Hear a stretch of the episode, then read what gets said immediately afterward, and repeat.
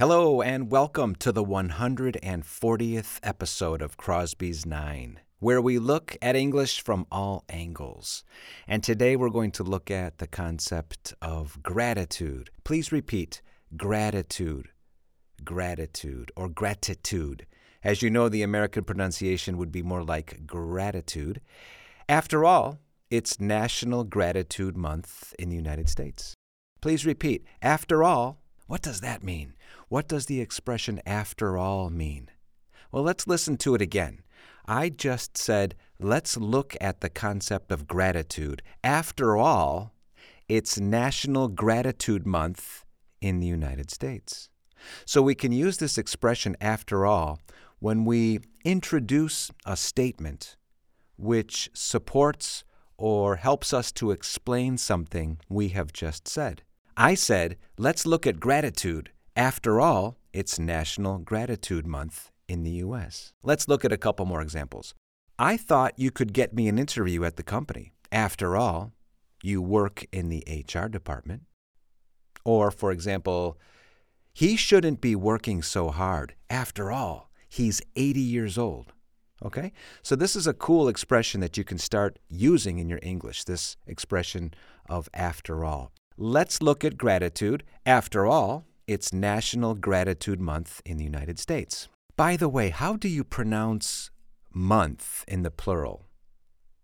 Months, right? We really don't pronounce the TH there, the THS. One month, two months. Okay, let's look at gratitude. First of all, we have the noun gratitude and we have the adjective grateful. So we're talking about this concept of appreciating benefits that we receive. So remember the expression if somebody does something that you're grateful for, you can say, I really appreciate it. Now, if you would like somebody to do you a favor, or if you would like somebody to do something for you, you can say, I'd really appreciate it if you called me for example. I'd, I would, I would really appreciate it if you called me. All right, so we're asking somebody to do something for us as a favor, and we are telling them that we really appreciate it. I would really appreciate it if you called me. Not if you would call me. No, no. If you called me. This follows the concept of the second conditional. The other way around would be if you called me, I'd really appreciate it. So, since you are now experts at the conditional, how would we use this in the third conditional? Any ideas? I would have appreciated it if you had called me. I would have appreciated it. Can you hear that? I would have appreciated it if you had called me. Or the other way around. If you had called me, I would have appreciated it. Good. By the way, how do you spell the word thankful? T H A N K F U L. T H A N K F U L. There is only one L at the end of the word, just like in other words we have like helpful, wishful, careful, hopeful. Remember, the word full, F U L L, has two L's. Of course, it's a word on its own. But F U L is a suffix, and so it only has one L. Helpful, wishful, by the way, what does wishful thinking mean? This is something we say when we hope something will happen, but it doesn't, or it's very unlikely. For example, let's say we are going to play golf today, and we open the door, we look outside, and we say, Look at this terrible weather. It's really raining hard today. I thought it was going to be a beautiful day today. Huh. Wishful thinking. Something else related to thankfulness the expression TGIF. What does TGIF stand for? Thank God it's Friday. TGIF. By the way, how are your letters? Good, right? TGIF. Please repeat FIGT. Did you get it? Please repeat JKGY. Did you get it? Please repeat YGKY.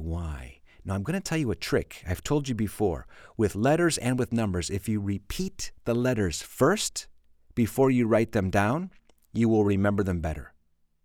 You don't always have to write them down, but please repeat, and then it's easier to remember. I do this all the time when I use WeTransfer. Do you know when WeTransfer gives you a code in order to download a file? And they say, Your code is 471970. And I say to myself, okay, 471970 or 128673. I say it first and then I put the number in the computer. Okay? So, talking about gratitude, talking about being grateful, what are you grateful for? They say that we should be grateful for the simple things in life, right? Like they say, the best things in life are free. Which reminds me, however, of what Coco Chanel said the best things in life are free, and the second best things are very, very expensive. I would have to agree with her. So, anyway, what are you grateful for? How about. Wait a second. Wait, wait, wait, wait, wait. How about. What does how about mean? This is another cool expression we use in English. How about. Well, we use the expression how about when we are going to suggest something. It's a phrase used before a suggestion. If somebody asks you what you want for dinner, you could say, hmm, how about pizza? Or how about Italian food? Or how about sushi? So, again, my question for you is what are you grateful for? How about good health? How about close friends? How about your parents? There are so many things, so many wonderful things to be grateful for. In my case, many. However, I have to admit right now, I'm thinking a lot about my pet. We can be grateful for our pets. My pet, unfortunately, my dog, my wonderful yellow Labrador retriever, passed away recently, but I'm still very, very grateful for him. And remember one last concept here about giving thanks or being thankful or being grateful or expressing gratitude. There are many benefits of gratitude. There are many benefits of being grateful. Please repeat. There are many benefits of being, remember that's the gerund, there are many benefits of being grateful. For example, being grateful reduces stress. Being grateful makes us more resilient. Please repeat resilient. Resilient, as an adjective, refers to being happy or successful despite something difficult or bad that has happened. So, resilient is the adjective. What's the noun? Resilience. It sounds like there is a Z there, but there is not. That's an S. Resilience. So, resilience refers to this process of adapting to difficult situations, to challenging situations, and then bouncing back and growing. Bouncing back. That's a great phrasal verb. To bounce back from something means to recover from a difficult scenario. It's to become happy or successful again after something bad has happened to us. So you bounce back. Some of you who work in business or you might follow the stock market are familiar with this verb to bounce back as well. If the stocks go down and then the stock market rises again, it bounces back. And lastly, let's look at the difference between grateful to and grateful for. The terms grateful to and grateful for are both correct, but they have different meanings.